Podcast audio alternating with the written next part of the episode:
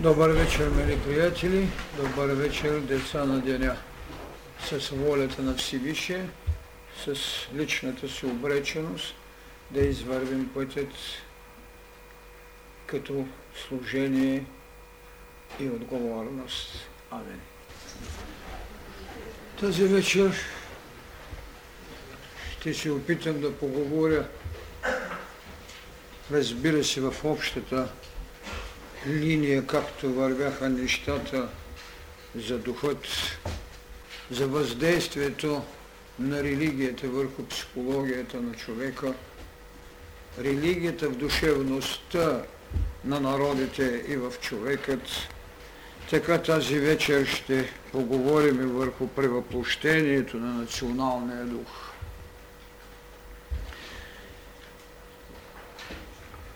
Не в онзи, разбира се, само социален глед, не в тази демонстрация на социалните формации, а най-напред една кратка характеристика върху това, как всемирният дух, как водачите, които градират човекът, как унези, които се наричат отци или бащи на човечеството, са давали своята енергия за изграждането на това, което наричаме расовите духовни общества, националните, родовите, племенните, държавните.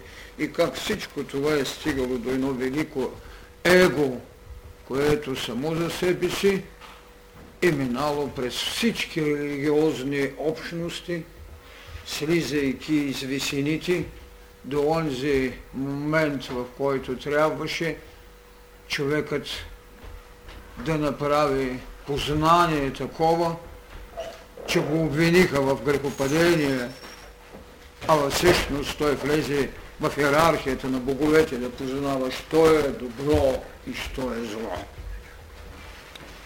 Още Питагор, а и всички посветени, разбира се, беше казали една знаменита мисъл, че народите са такива, каквито ги правят тяхните богове. Но боговете се появяват пред уния, които ги призовават. Вижте каква взаимност боговете се появяват пред уния, които ги призовават. А народите или тези, които ги призовават, са такива, каквито тяхните богове ги учат. Това е великата кръстословица.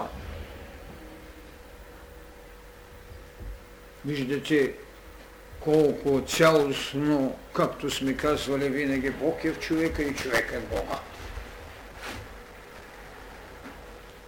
Колко много е трябвало да премини един его, един аз, който е Бог у нас и който в обратния си процес трябва да се върне в Бога си.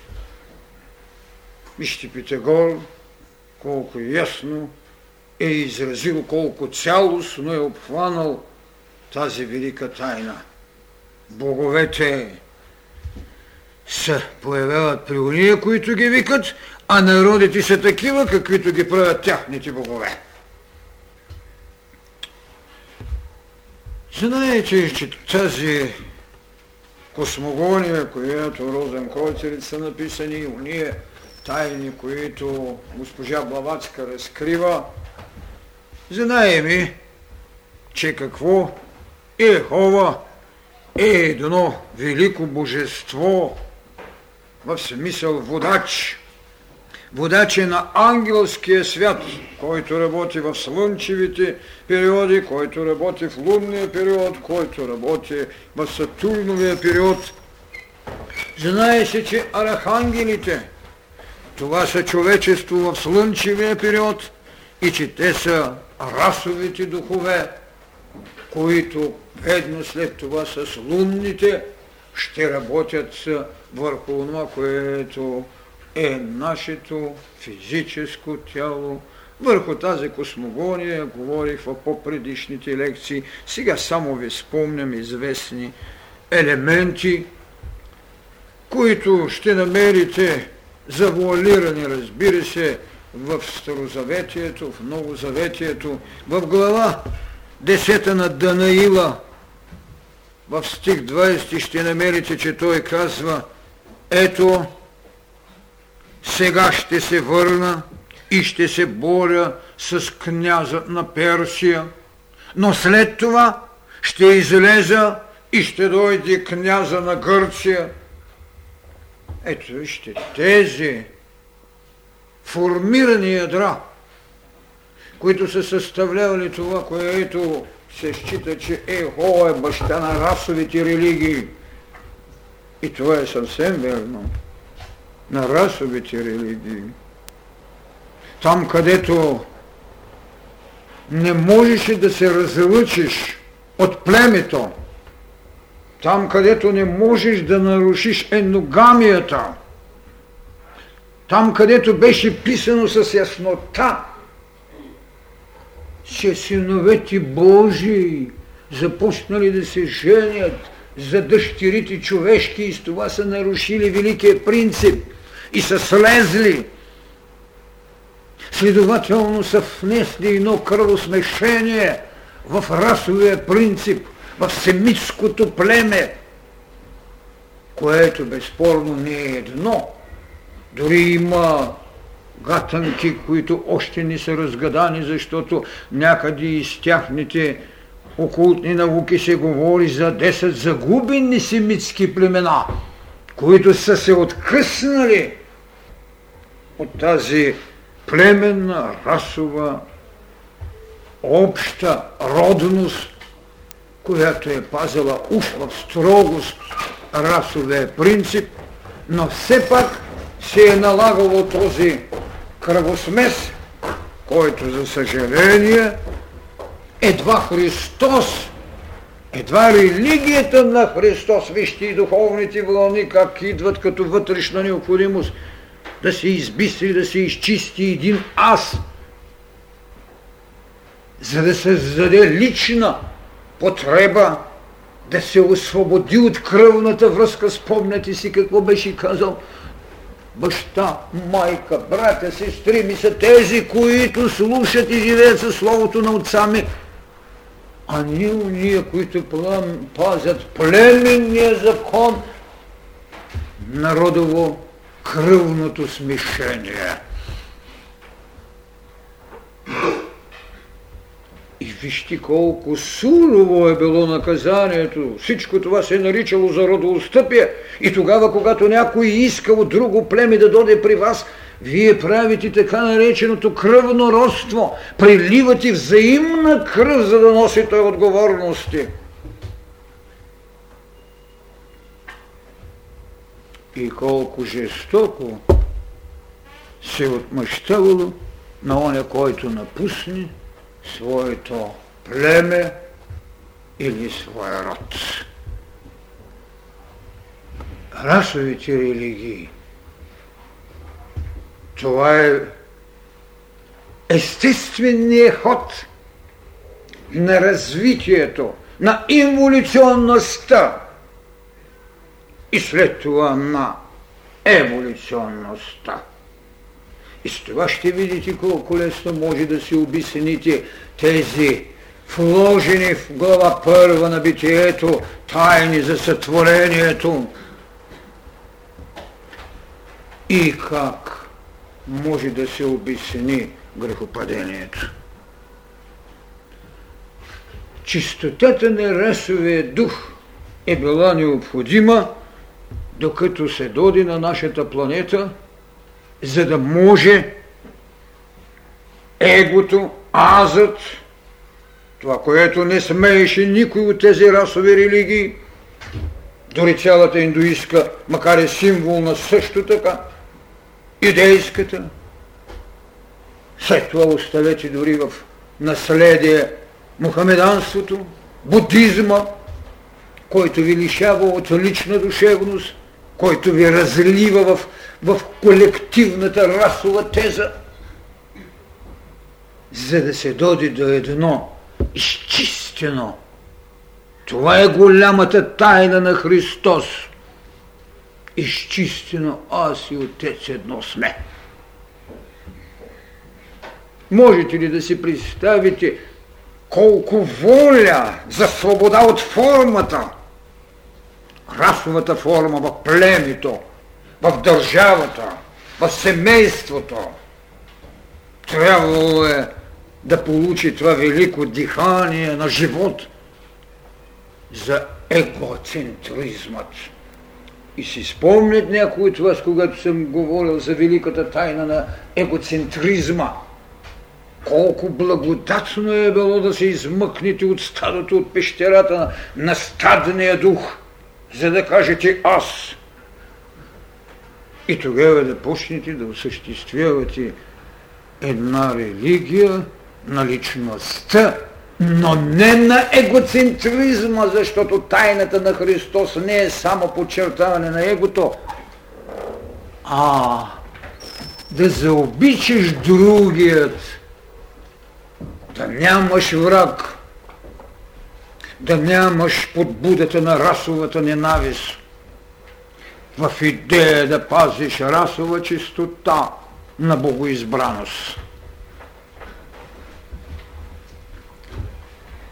Така се свърви и така той ще ви каже, че Архангел Михаил който е родовият водител на расовия дух на евреите, разбира се, за това още също така Данаил ще го каже, за това, както ви каза в глава 10 стих 20, той ще каже, че този архангел идва да се бори с князът на Персия, след това ще роди князът на гърците. Формации, които в реалния исторически гред бяха на лице. Бяха на лице. Водили, водили се голяма битка между Персия и Юдея? Да. Так първото пленничество е тяхно. Водили се битка между Персия и Гърция? Да. Ето как се формирали тези голями ядра за да се върви в една еволюция. Разбира се, че върху принципа на еволюцията и инволюцията, за да се дойде до свобода и изграждане на егото, някои от различните така философски концепции оспорват нединамичността в идеята за промяна. Затова се стига до така наречената епигенеза. Една нова теория, която в 1870 1759 година е прокламирана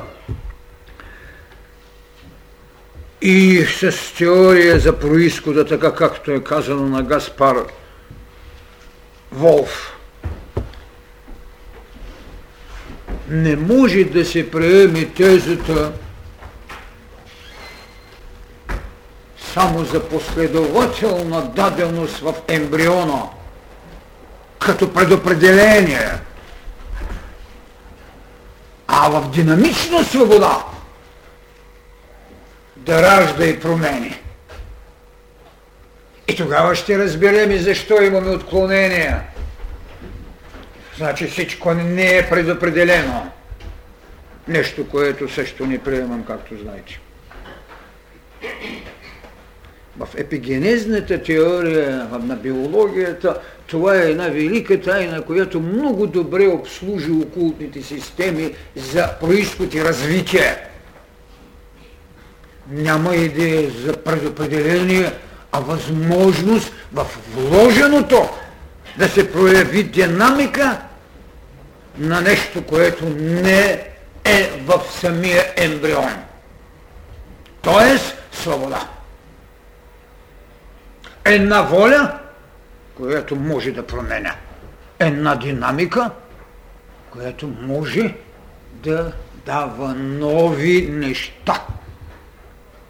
И тогава ще разберете защо имаме толкова много отклонения и в същото време всичко ще върви към една идея, идея за единство след като е изживян великият его. Това беше идеята на Христос. Аз и отца едно сме, но вие всички трябва да обичате врага си.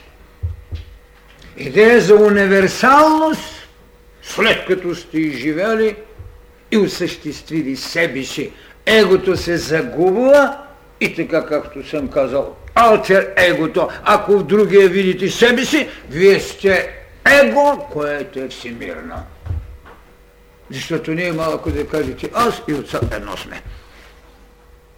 Ето в тази идея почва да се култивира слезлият вече дух в този голям двобой, в който човекът не е бил още с очите на външното, а е бил съсредоточен вътре в себе си, но няма ли представа за плътта си и не е имал представа, че умира и се ражда, защото това е едногледие.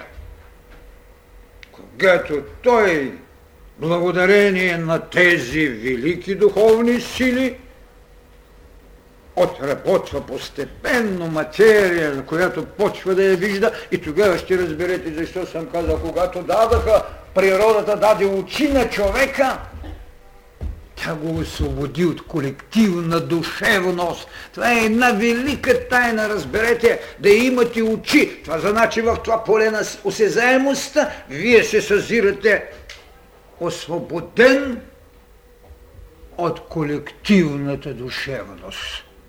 А това е велика тайна, защото егото е живот. Свобода от колективната душевност. Това е най-великата тайна. Не е вече едно, а са две, в които е вложено и третото. Но то е момента на вашето бъдещо егосъзнание в цялостта която ще съберете в едно трето око. Така той започва да се осъществява в това, което е свобода от расовия дух, създавайки индивидуалност на народ, минавайки, разбира се, най-напред, както казах, от егото към семейното, от семейното към племенното, от племенното към държавата и там към това, което е национален дух. И все пак идеята на племето, и все пак формацията държава и националния дух имат повече притегателни сили към колективната същност, отколкото към егото. Когато те се изживеят, тогава това, което ви каза Христос, ще бъде осъществена тайна. Нямам майки бащи, нямам брати и сестри. Слово, което ви прави всички в едно. Това е голямото. Иначе не можем и същата тази събудена егоцентричност или деянията на националността, или историческото битие, което е цялост, а националният дух е вътрешно изживяване. Да имат своите дум, демонстранти в социалната недействителност. И тогава ще се ражда какво? Ще се ражда семейство, ще се ражда род, ще се ражда нация, ще се ражда държава, ще се раждат институции като църква, като религия, като морал, ще се ражда култура и просвета. Ето ви една социална страница, на изведената духовност, от расовата същност, която трябва да се защити, докато стане егоцентричната, племето, но всичкото това в приложност ще трябва да ви създаде уродие, уродие на самосъхранение. Значи трябва да събудим ум, който трябва да роди какво култура, който трябва да роди писменост, който трябва да роди изкове меч. Кого унищожаваме? Себе си. Защо ги употребява? Заради еволюцията. Докато станете великото его, което е всичко, и универсалността ни стане ваш живот, вие прилагате това, което расовия дух в самозащита или племенното начало, или националната потреба са ви извикали да направите защитната стена на това, което е направено от племе в народ, от народ в държава. Значи, това, което сме демонстрирали в социалното платно, е нашето изразено въображение, което ни сваля образите от расовата лента, от националната лента и така ние се себе връщаме като се изживяваме като расов дух. И ето защо идва това постоянно повтаряне. Много от вас помнят, когато съм надигал гора срещу повтарянето на имената. Димитър Иванов, Иван Димитров. Вървят, вървят, вървят виригите. Какво правят точно това, което сега ви разгръщам? Повтаряне на една и съща вирига на един и същи расов елемент, на една и съща национална духовност, на едно и също родово, племенно и семейно въображение и духовно вълно. Не съм протестирал, защото не харесвам имена. Протестирал съм, защото се стои в духовната отроба на едно и също – Това е била моята тревога. Сега искам да го разберете и да усетите колко далечен и колко близък за духовната цялост на човека е бил Христос и да разберете защо му е казано екце хомо. Ето човека. Той единствен може да изведе от колективната душевност. Като духовна вълна, говоря, личности винаги е имало, посветени винаги е имало и те са били винаги човека. Но това, което той създаде с цялата си духовна вълна, беше първата идея – свобода. Свобода от колективна душевност.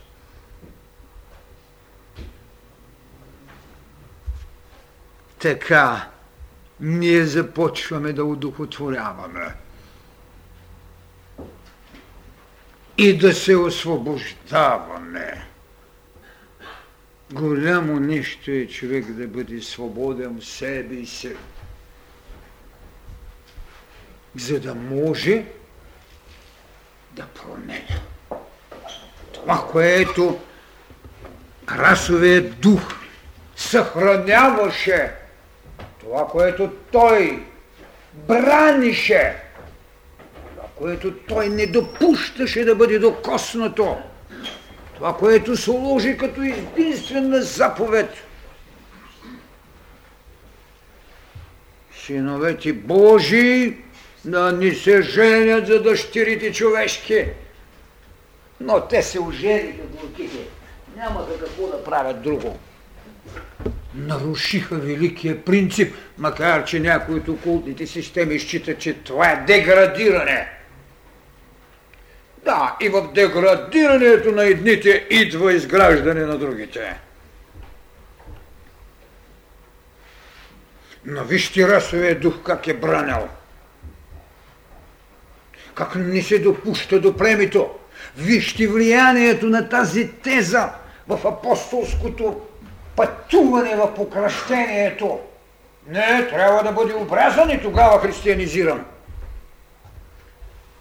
Вижте, това не са били празни неща. И вчера, когато ви говорих, не ви говоря някак си да се освободя, а да прозрете.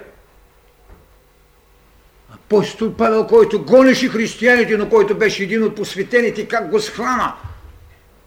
Как схвана идеята за космичната свобода, въпреки че натъпка цялото християнство с доста старозаветие. Но каза, защо бе? Абе, защо трябва да ги обрежем, па после да им и кажем в името на Отца и Сина и Святия Дух? Разберете, свобода, свобода от расовият Яхова.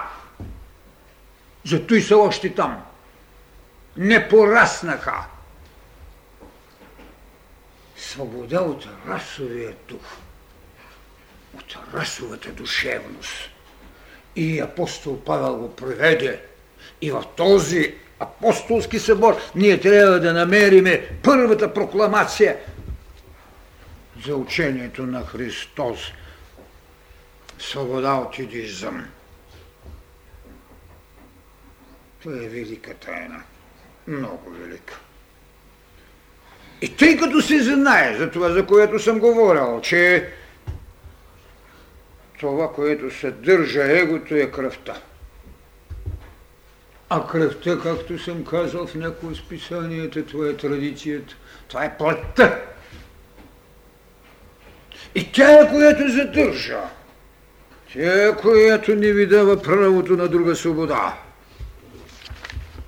И тогава, още в книгата История на религиите, когато ви казах, че традицията е убийца, аз не съм се подигравал с това, което продължава да дъвчат и да правят там разни ефтини седянки с това или оно. Не, а просто съм ви давал едно мъничко фенерче, за да видите колко много незнание съществува и колко робство под расовата теза на старите религии. Кръвта. И вижте какво ни пода, подсказа модерната наука. Че не можете да направите кръвосмешение. Не може по-висшата кръвна група да се влее в нишата и тя веднага умира по-нишата можете да я сложите във висшата и висшия дух се изхвърля. Това, което съм казал, че един свят човек не могат да го докоснат низините в своето хлевоустие, защото падат така пред него. Това доказа науката, че когато инжектирате, когато прелеете кръв на едно ниши същество от повишето, то умира. До обратния път не. А кога имаме единство? Когато са намерени кръвните групи и тогава никой не погива. Вижте взаимността на отричането и пазенето от принципа на кръвта, защото тя е егото.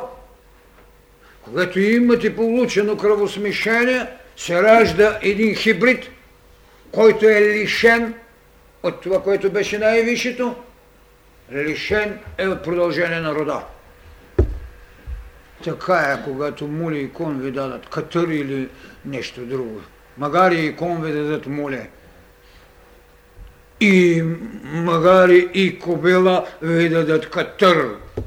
Нито едно от тези хибридни същества не може да продължи род защото е загубена кръвната същност на индивидуалността. И е. Виждате ли как се брани природата в своето себеосъществяване за величие? Ама величие е не такова да си сложите венци, а величие за човечност. Защото само това същество е наречено човек. Това същество, което е егоцентрично, е наречено човек. Другото, тя сама се съхранява кръвта като азов представител и в смешението си не дава плод. Унищожава се. Така че деградации могат да се получат и изпиране на родовото начало там, където има неравностойно кръвосмешение. И за това, когато се говори в религиите, се говори много отговорно за кръвосмешенията. Много отговорно.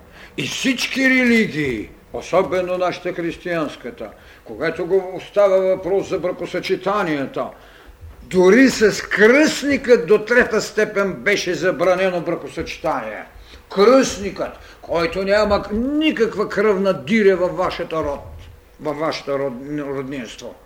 Но има какво? Диря на духовната отговорност. Значи, кръвта не е само представител на някоя материална субстанция, но е и духовна еманация. Кръстникът с кръстникът до трета степен ми беше забранено бракосъчетание. Вижте колко много отклонения и колко много далечни едно от друго неща станаха. И тогава има ли основание да се очутваме, че някои стойности, така наречени морални повеления, са спаднали?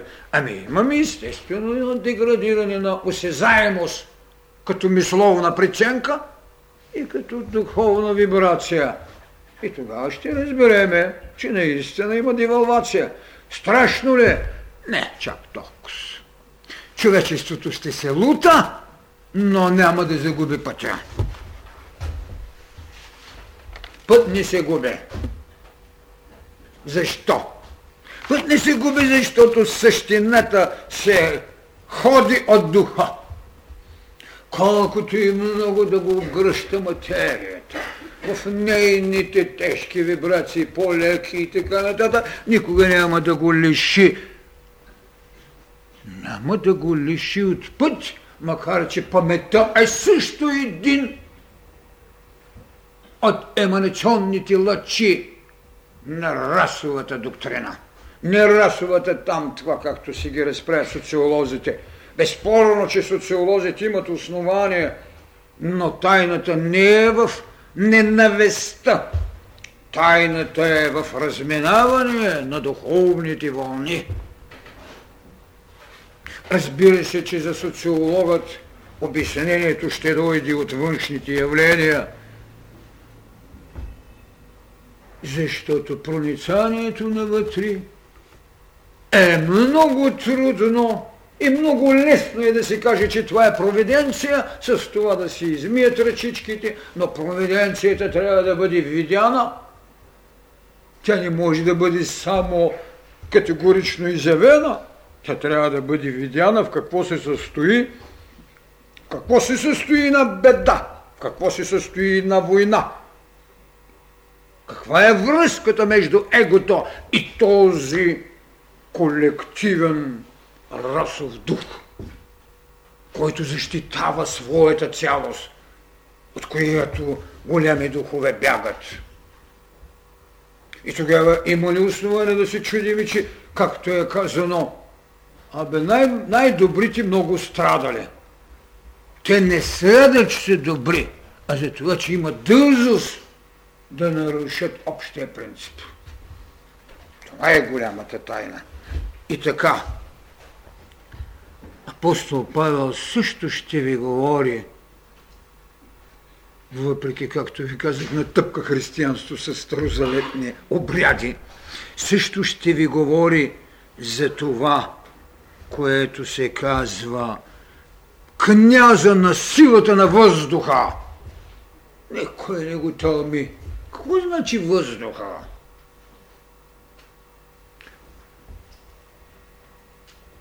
Така наречен национален дух се изразява в една фигурност, която обладава като облак същината на народа.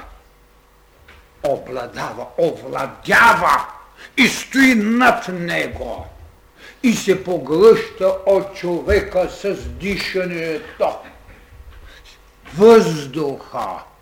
Въздуха. Това, което наричаме аура около себе си. Това, което наричаме аура на един дом. Това, което наричаме аура на едно племе. Това, което наричаме аура на един народ. Това е именно расовия дух, националния дух – който е в контакти с историческата цялост. И той е облак, който е овладял една територия. И вижте, той така въздействува, че създава това, без което не можем въздуха. Въздуха. В този кислород са вибрациите на расовото, на националното, народовото и като духовност, и като мислене, и като желание, и като памет. И така дишаме го. Дишаме го.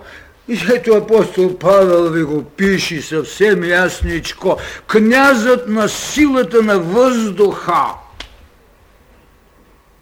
Това е патриотизмът. Това е духът на нацията, който е поглъщане.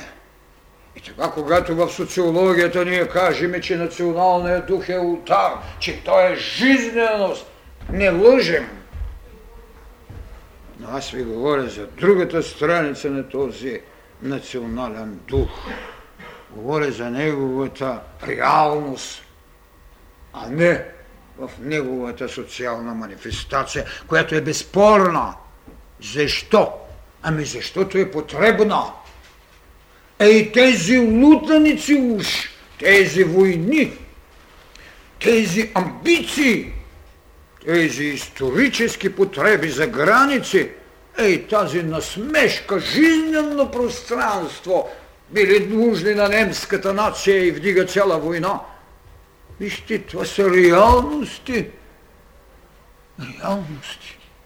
И така те чертаят и пръцно хранят историчността. Така че княза на силата на въздуха, а Христос ще нарече двамата братя Якова и Иоанна на грамотевицата. Вижте, нищо не е безсмислено, когато четете светите писания. Само трябва някой да си вземе някакво речници или не знам как да го нареча, някакво тълкование или което е много потребно за да види, абе защо пък този апостол Павел, как беше такъв гонител, ще говори за това. Защо този човек, който беше срещу християнство, отиде да възстава срещу обрязването? Аврамовото начало. Срещу Аврамовото начало. Разбирате ли какво значи да възстанете срещу Аврамовото семе? А Аврам ги беше наредил и всички казаха, ние сме потомци на Аврама. Кой го опроверга? Не става въпрос за отричане. На кой го опроверга? Христос какво му каза? И какво каза на питащите го? Ами преди да бъде Аврам бях аз. Аз! Аз! Аз! Аз! Аврам е родово начало. И в Авраама се раждат, и в Авраама умират и живеят по няколко стотин години, до 900, до 1000 години, кои всички, които в тази расова гаванка са яли живот. Там всички оттам са кърмени. от расовата духовност и не смеят да я нарушат. Докато се изведи, изведе до един национален дух, който вече трябва да има някои свои особености и оттам нататък до егоистичното, аз го наричам егоцентричното битие на личността, което е върнала своето божество от материята в собствения си Бог, който му беше създал материя. Това е великата тайна. Авраамовото начало и Христос, който рече, преди да бъде Авраам, бях аз. Така една от най-тежките вириги на тази дира за расовото, за националното е родовата памет. Родовата памет.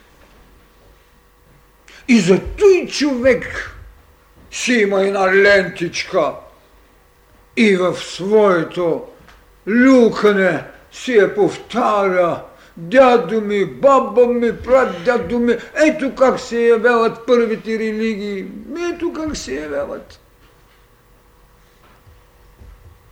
Пръгът на предците, поклонение на хероичните личности, героизма на Херкулес. Хера му плаща две змии да го душа, той на една година и ги унищожава.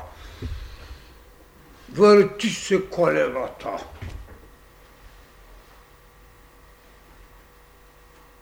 Одисей, къде ще се скри, за да ни го види едно оке? В стадото ще се вържи на корема на един овен и едно оке няма да го открие. Къде? Скри се в стадото, там където беше колективният дух. Там ще се скрие. Той не можеше да излезе. Той нямаше смелостта на егоцентрика, за да каже, ето, аз съм който унищожавам. Но кога се скри, когато с главня лиши циклопа от единственото око. Какво унищожавахме с религията на древните? Окото. Окото на циклопа, който го оправише личност. Така одисеевци могат да минат под корема на стадото.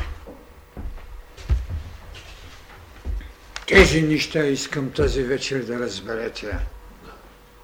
И тогава ще видите как личностите трябва да почнат да въплатяват ценностите на националните духове, за да правят това, което Христос пожела. Няма евреи, няма гърци, няма римляни. Има деца на отца ми.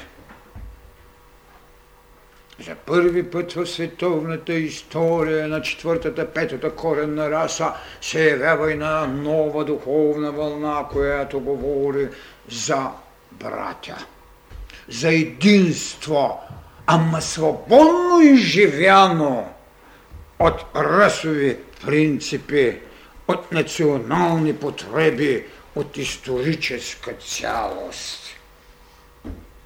И така,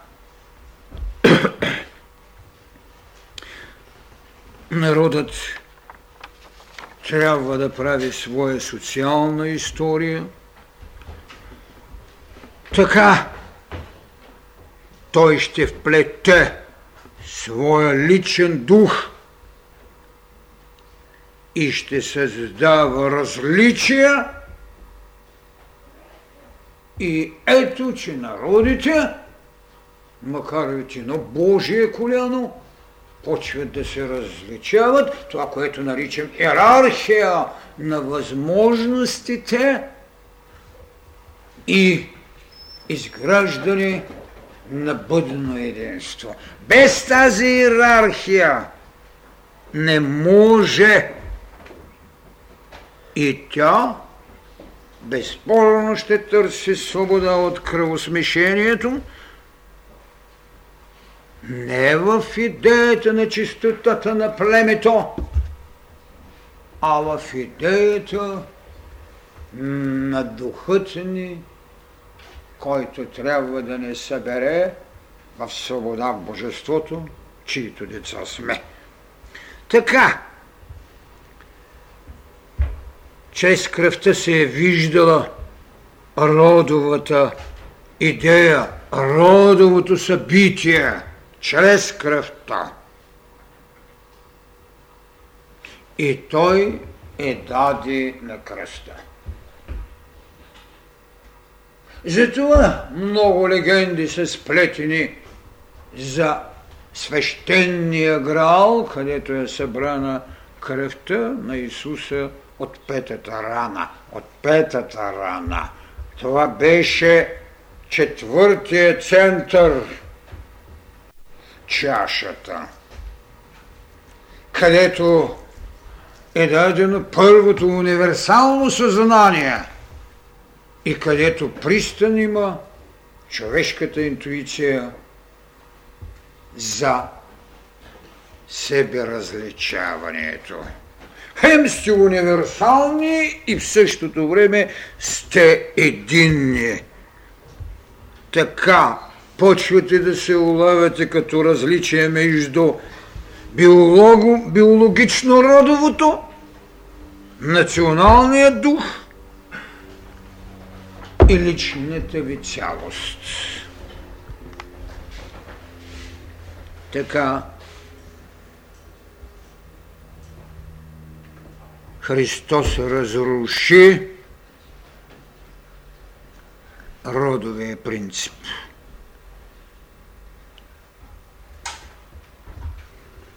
Племето и егото направиха своята голяма битка.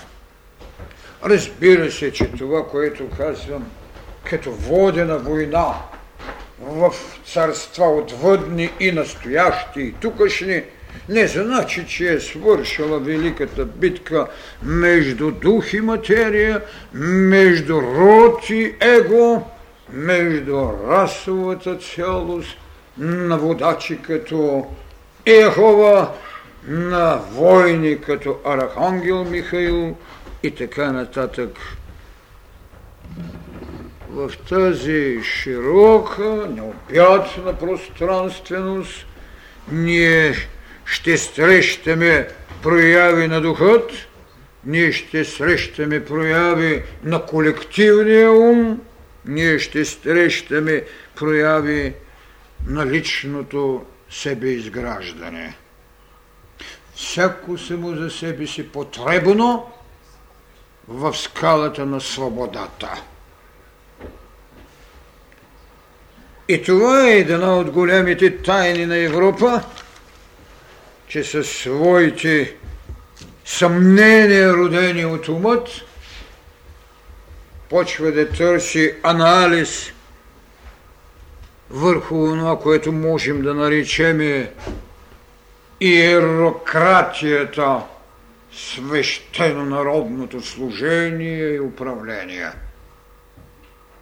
И ние тогава ще разберем защо с такава ревност и фараони, и различни институции, а именно и жреческия и иерократията са бранили ценностите, и се давали посвещения. Не може да се изпревари, когато човекът не е готов. Но не бива и да се закъснява, когато той е тръгнал на път да го оставите без посока. Ето защо духовните вълни идват. да дадат посока на унези, които са тръгнали и с главнята на своето огнено действие да поизгорят малко уния, които още спят. Така, всяка една народност, обособена в свое историческо живеене, може да говори за свои въплащения на духът Ако нещо не ме е смущавало, това е, че народа, от който живеем и чието деца сме, е имал първенствуваща роля в демонстрацията на национално себебитие, тогава, когато хората само с каменни божества се занимаваха и когато ги имаха по една десятка, този народ имаше само един Бог. Трагичното е сега, когато съответните иерархически будности на контактерство и друго искат да върнат традиционни празници или традиционни обряди към това, което е живено като историческо битие в душата ни. И защото те в своето отиване и връщане сега са много близо с си на минала душевност, почват да търсят празници на Тангра или на тем подобните. Това е трагично. Онзи, който не може да се прецени в минало и иска него да върне в настоящето, той не е тръгнал в път, а той е тръгнал само да си прави поклонение на минало величие, имал го или го нямал. Нашият бит като националност е демонстриран с достатъчно величие, но това в никакъв случай не ни дава основание да върнем един мадарски конник като храм. Той може да бъде преценяван като концентрация на националния ни дух, но не бива да става паметник на поклонение защото връщаме родова памет, която е частица от расовите битнини на миналото. Е, това е, което ме тревожи пък сега. Или, когато гадания от твърди далечни времена почват да ни се спомнят и почнем на тях да служим и с това да даваме храна на неизпълнимото в утрешния ден. Защото то е отживяно. Трябва да се научим да се прощаваме с това, което е отживяно. Без болка. Така както са правили великите да напуснеш дом и да заскиташ тъй свободен сам. Това е велика тайна. А не на кораба на аргонавтите да събере всички и се герой. И след това да доведете една медея, която в знак на ревност да убива децата си, за да усмири язон. Това е родова памет. Това е расова ненавист. Това е религия на старото. Липса на идея за свобода. Да доведете някой, който ви слага три вириги повече, отколкото сте имали преди това. Колкото и смели да са тези неща. И така,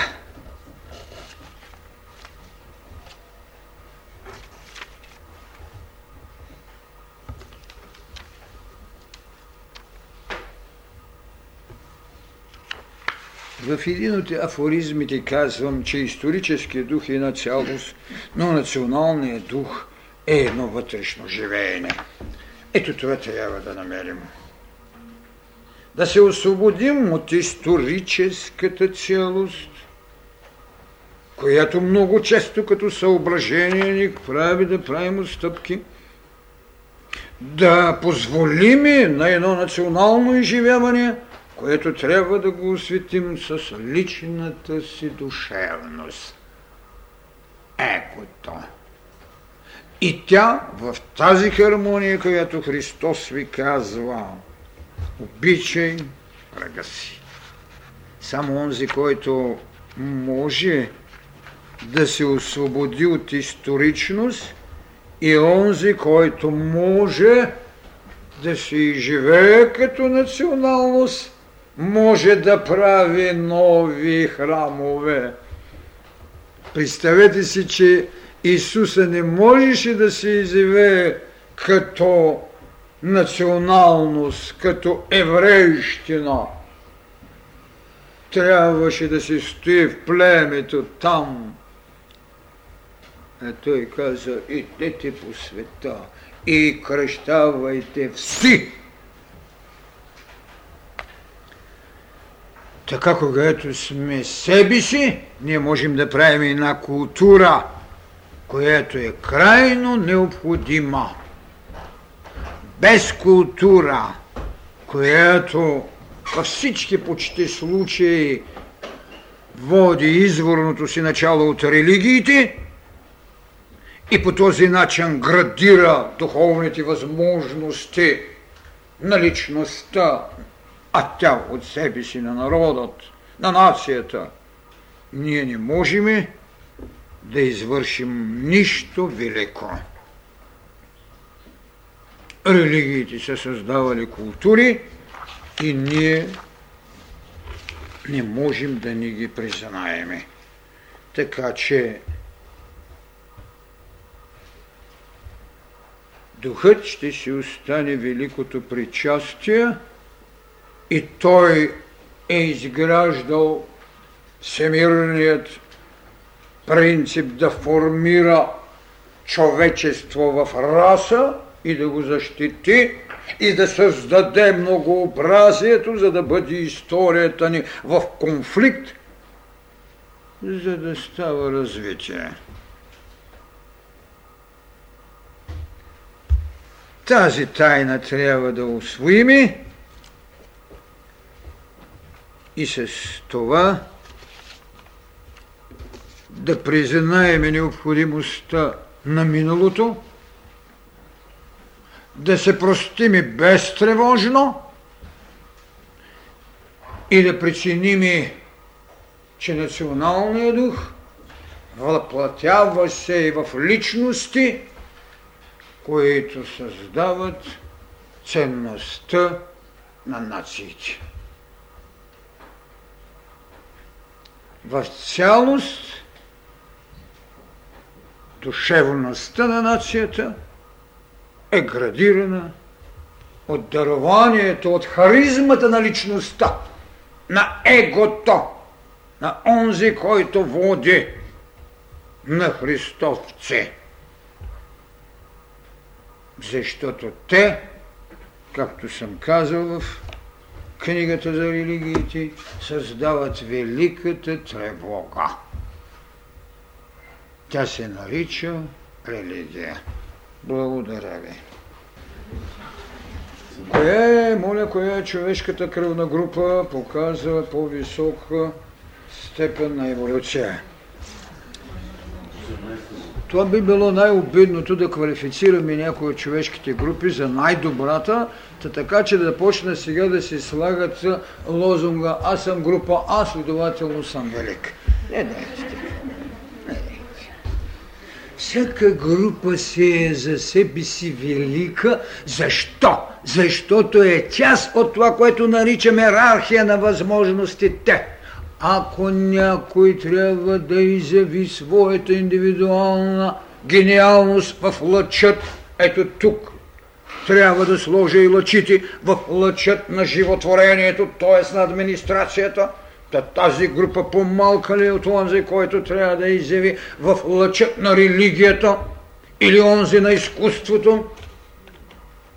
Не дейте така. Всяка група е ерархическата потреба. Така че на никого не бих казал да си сложи аз съм група, аз съм героят. Няма такова нещо. Всяка е толкова потребна, а пък като имате предвид, че се прераждате, па единия път като сте А, другия път ще бъдете АБ. Така че не дейте правете тези неща. Какво е взаимодействието между духовната вълна на мъдростта и българския национален дух?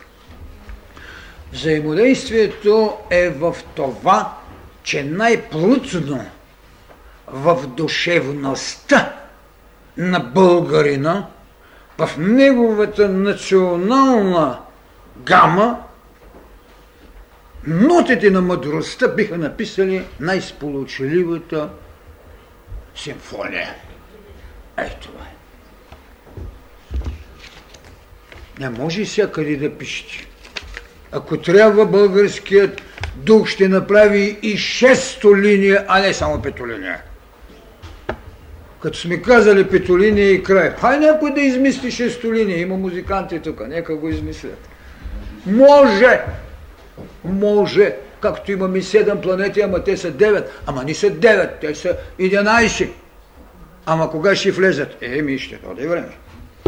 Какво е, какво наследството носи народовата кръвна памет за днешната полова, полова свобода? Отразява ли се в родовото битие? Може ли да се смята, че паневритмията на Дънов е връщане към дру... друидството? Вижте, половата свобода е изживела много интересни перипети. Тя не е била и свобода най-напред, тя е била една потреба и се, е чу, и се чудили какво да измислят великите посветени, да могат да накарат човека да има желание към така вече създадения втори пол, за да има идея за раждане. Защото идеята за раждането е великият двубой. Великият двубой между Адам и Ева. Адам и Ева се виждат голи, но нямат апетит не се осъзнават като полова потреба, защото са сътворени, но нямат идея, че трябва да бъдат творци, че трябва да раждат. Сто пъти съм ви казвал, къде е голямото в Адама? Адама е сътворена, пък му е дадено право да ражда. Това е голямата тайна. И следователно, знаете ли колко много усилие е било употребено в човека да се събуди желание за пол? Защото половата енергия, както преди ви говорих в една от лекциите, половината е употребявана за създаване на мозъчно вещество, а другата за създаване на ларингс. И много мъничко е оставало от апетита. А сега, понеже си имат ларингс и си имат достатъчно мозъчно вещество, почнаха да си правят полови развращения. Днеска ме пита един журналист – какво ще кажете в Плодив иска да се основе улица на любовта? Кой ще я създаваме? Кмета. А, той е арменец може. Ако това е арменски вид, приемам го. Не казваме, господине, достоверно са. А вижте тогава какво ще ви кажа. Улица на любовта. В православието и в нашата църква нямаме светец на любовта, свети Валентин. Вижте, много малко хора знаят. Свети Валентин е римски светец, няма нищо общо с нас. След това, когато протестантска Англия няма икони, те се го разменят като любовни картички.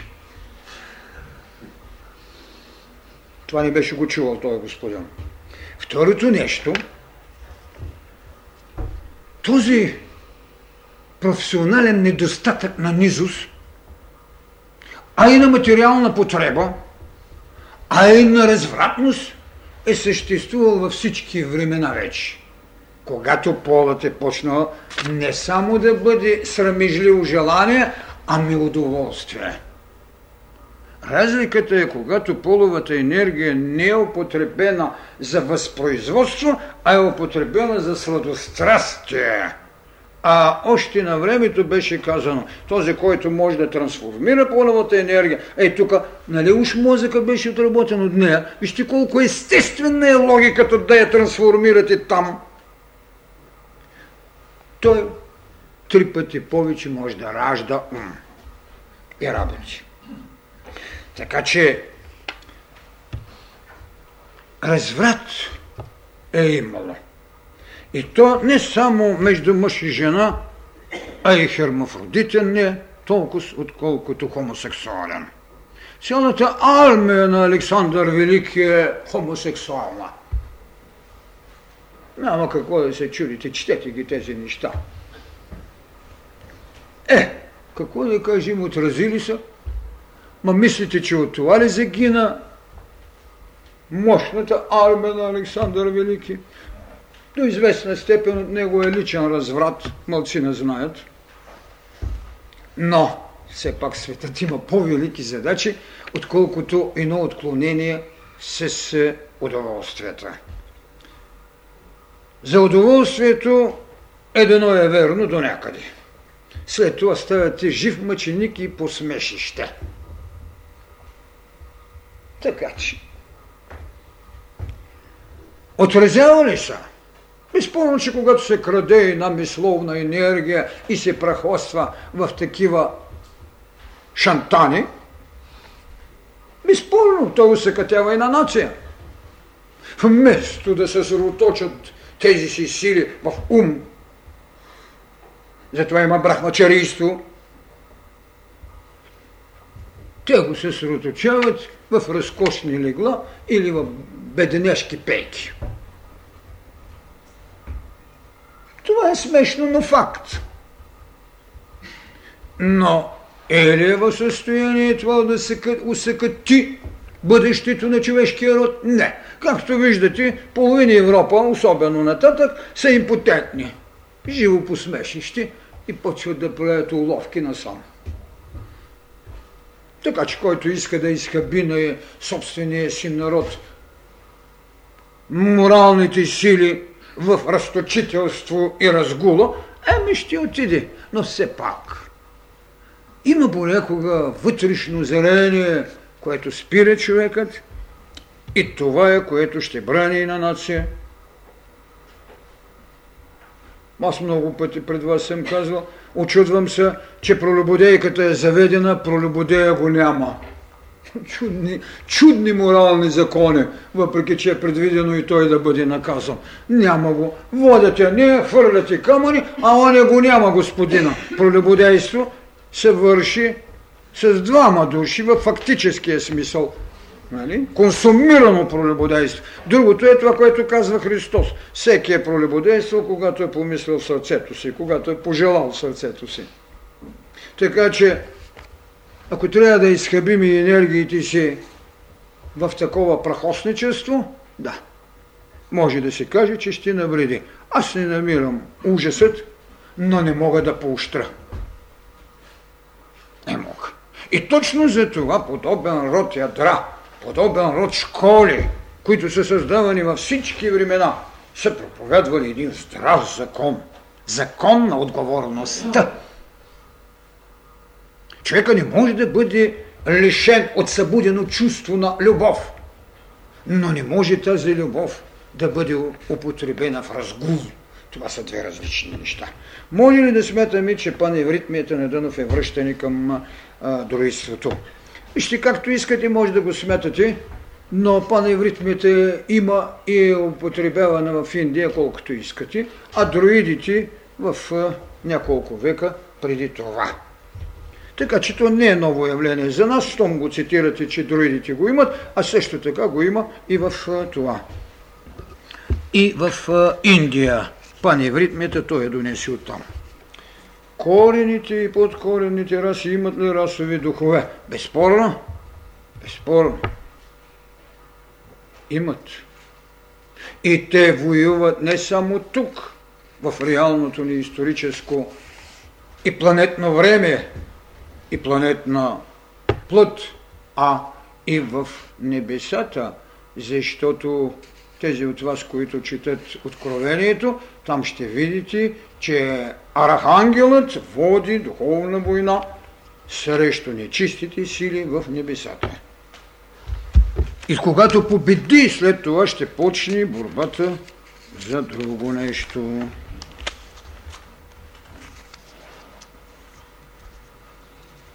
Миналата седмица вие казахте, че българският народ с е, чужд е чужд на сладострастието и неподатлив на изкушенията, характерни за източните народи, но нали ние водим и началото си е, като етнос и като антропология и като дух именно от изтока, не си ли получава някакво несъответствие и противоречие?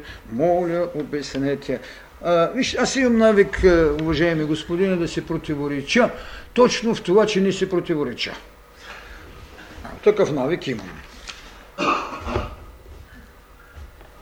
Всички народи излезаха от една и съща отроба. Шамбала, Гоби. Така че и нашия, ако е излезъл от там, но това не значи в никакъв случай, че е това, което ви обяснявах сега за кръвните групи, той не носи белега на целомъдрието. При това той живее преди да тръгне в дълбокия изток и да го обиколи, живее тук. И знаете от това, което съм ви цитирал, че мирмидонците на Ахила, а това са 2000 3000 години преди това са българи. Българи. И че от тук минават край Хималаите, отиват при Монголия, Китай, а китайците не се славят с сексуални разпуснатости. Китайците нямат йогата на индийците, как по-добре да правят своите актове. Защото там имате един Конфуций, който не е божество, но е на личност, която създава социална религия. Така че няма, пък и нямаме време. Не са. Какво има повече в религиите? Социалност или нравственост? Вижте, безспорно в религиите най-същественото ще си остане метафизиката, т.е. божество и етиката, т.е. морала. А от тях се извежда социална програма, която се прави, както казваме, гражданското право в противоречие не, а в противопостав само с така наречената юздивином, божественото право. Така че, безспорно е, че религиите имат повече нравствена стойност. Каква е разликата между морал и нравственост? Ако трябва буквално да превеждаме, трябва да кажем, че разлика няма. Етичност. Това е наука за морални или нравствени начала. Или постулати. Ако трябва в някаква много така финна, не мога дори да кажа колко пък трябва да бъде ювелерна разликата между морал и нравственост, като че ли по-интелигентно е, когато кажете нравственост, т.е. от етиката изхождате, като наука и правило, отколкото от всекидневието, че този е безморален. Не може да се говори двете думи са почти покриват в стойности, някои употребяват нравственост и безспорно това е дало основание на науката да създаде нравствено богословие, иначе не знам как би казало морално богословие. Е, по-прието е сега и като дисциплина тя е включена в учебните помагала на факултета богословския. Нравствено богословие. Други няма да кажат нравствено богословие на български, ще кажат нравствена теология. Така че, ей, това са нещата, с които може да се говори. Има ли християнско учение, християнското учение недостатъци? Ако да, кои са? Вижте, това би трябвало да взема 8 дни почивка.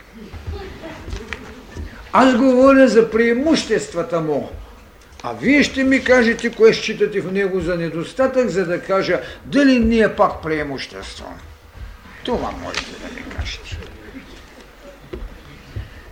Прабългарите са се припетавали изключително с лов и скотовътство. Изхождайки от този факт, някои автори твърдят, че употребата на месо от съвременния българин е вкоренено в неговата генна структура. Вашето мнение.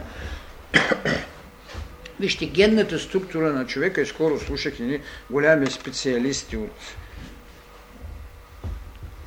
Англия ли бяха, не мога да си спомня, които казват колко потребно е било след онзи период, когато човечеството се е храняло с вегетарианска храна, т.е. когато е пасяло трева, нали, и безспорно му е бил увеличен стомаха и червата му са били много дълги. Ето защо се е наложило да яде месо, да се освободи малко товарът и дължината на червата. Това бяха специалисти. Нали? На мен, на мен ми стана обидно, че може да се мисли, има нещо верно в това. Човекът безспорно ще трябва да намалява своята обемност и тогава аз мисля, че след известно време, когато ще го храним и само с хапчета, няма да има и черва. И така ще бъде. Аз съм казал, че човекът няма да се храни. Три принципа още преди 30 години съм казал. Да победите храната, да победите пола и противоположното сънят. Може ли? Може. Може, може, може. Е, тогава, когато ще победите храната, т.е. глада, с какво ще го удовлетворите? Тогава беше немислимо някой да ви каже, че се кача на луната и ще иде две хапчета, които му са достатъчни. Така че тези господа имаха основания, но много късно. Много късно. Аз не зная в бъдеще слона дали ще проеде месо да му намалим и хобота. Не може така. Тази еволюция върви към съвършенство, безспорно е. Но да оправдаеш едно поведение с такава недомислица, да ме прости Бог. Така че, вижте, българинът, както всички, в Библията, както ви казах, в глава първа на Битие, стих 29, изрично е казано с какво се храни човек. След това, разбира се, че почва да се храни с месо. Има един израз, бил станал коровосърдечен, то зато и му дали месо. А те оправдаваха и как ще намалят забити, как така всичко, нали? Всичко е изписано. Как се раждат специални зъби, нали? които ще режат, които ще дъвчат и така нататък и така. Българинец генетично не може да се каже, че е заплануван да се храни с месо, както всеки човек не е заплануван, защото и заплануване и незаплануване, вие сте свидетели, че в Индия един милиард се хранят, хранят без месо и живеят. И вие повечето се храните без месо и живеете. Верно е и това, че от голяма площ трябва да измъкнете малка енергия. Ама аз ви казвам, че бъдещето едно хапче ще е същата енергия, която ще ви даде един килограм паржоли там. И така нататък. Сега, да изхождаме от е, генетични начала и прочие, за мен това е доста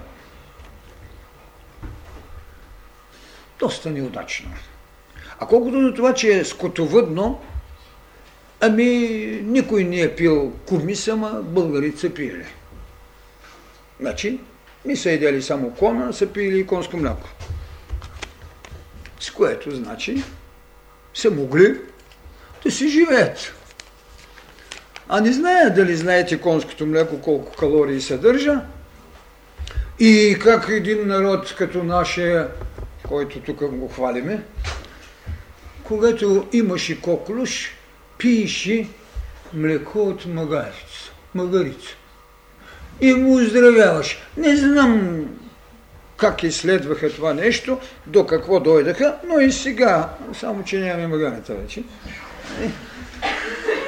Пиеше се две лъжички, абе какви витамини имаше или какви антибиотици имаше в това млеко, не зная, но лекуваше. А разбира се, една миселина по-добре знае каква стойност имаше магарището млеко, защото от 300 магарици и събираха една вана млеко и тя се капеше. И това да ви кажа. Миселина по чутата. Така, каква е ролята на уединението за развитието на личността в еволюционен и духовен план? Ролята на уединението е много голяма. Зависи колко може да изтраити. Този, който се измъчва, като се уединява, нищо няма да направи. Този, който може, както вчера ви казах, 4 секунди да, да, да пусти, 40 минути да пусти, т.е. да не мисли нищо лошо, чистотата да го обземе, няма нужда 40 дни да пусти. Този, който може един час да се уедини вътре в себе си, както казва Христос, абе кога пустите, не се показвайте като мъченици, бе, абе скрий се в стаята си, па влез още по-навътре, скрий се от себе си. И това е съвършенно верно. Нищо по-активизиращо, динамично няма в човека от идеята секунди, минути, час да бъде със себе си. Със себе си.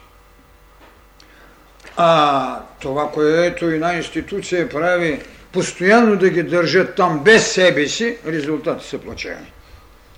Вие познавате детайлно църковен живот на България. Защо така подготвен, така защо? Такъв подготвен опитен и еродиран духовник като Пимен – изпаднал в плен на недостойни съблазни, така да се самоунищожи нравствено, коя е силата първа духовниците без духовници.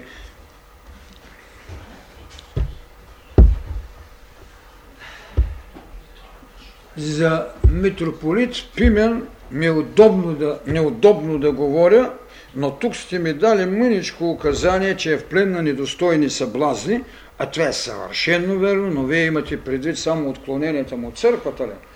А вие трябва да имате предвид отклоненията от живота му. Живота му също така е подхвърлен на много съблазни с твърде недостойни деяния. Аз не искам да си позволявам и съм готов да поискам от Англия, след като се разкриха документите на тяхното посолство, след като минаха годините, само преди един месец се прочетоха документите как е избран господин Пимен за митрополит на Благоевградската или по-скоро на Еврокопската епархия. И каква е неговата знаменита реч в служба на интернационалната теза на партията за унищожение на Пиринска Македония като нация и като език и като народ македонски. Това е най-великото поражение и най-недостойният акт. Там го има. Чул го и оттам това, което знаех. Това знам кой го избра. Избра го Антонигов и моя професор по административно право като министър на външните работи Петко Стайнов. На местото на убития дядо Борис, който застана срещу тезата на партията, че Перинският край си е български и че тези македонци са българи, а не македонска нация. Това е истината, така че вие, ако сте му дали съблазън само от това, че прави втори синод, това е много малко, истината е по-жестока и делата му са по-недостойни. А ако има кораж да ми съди,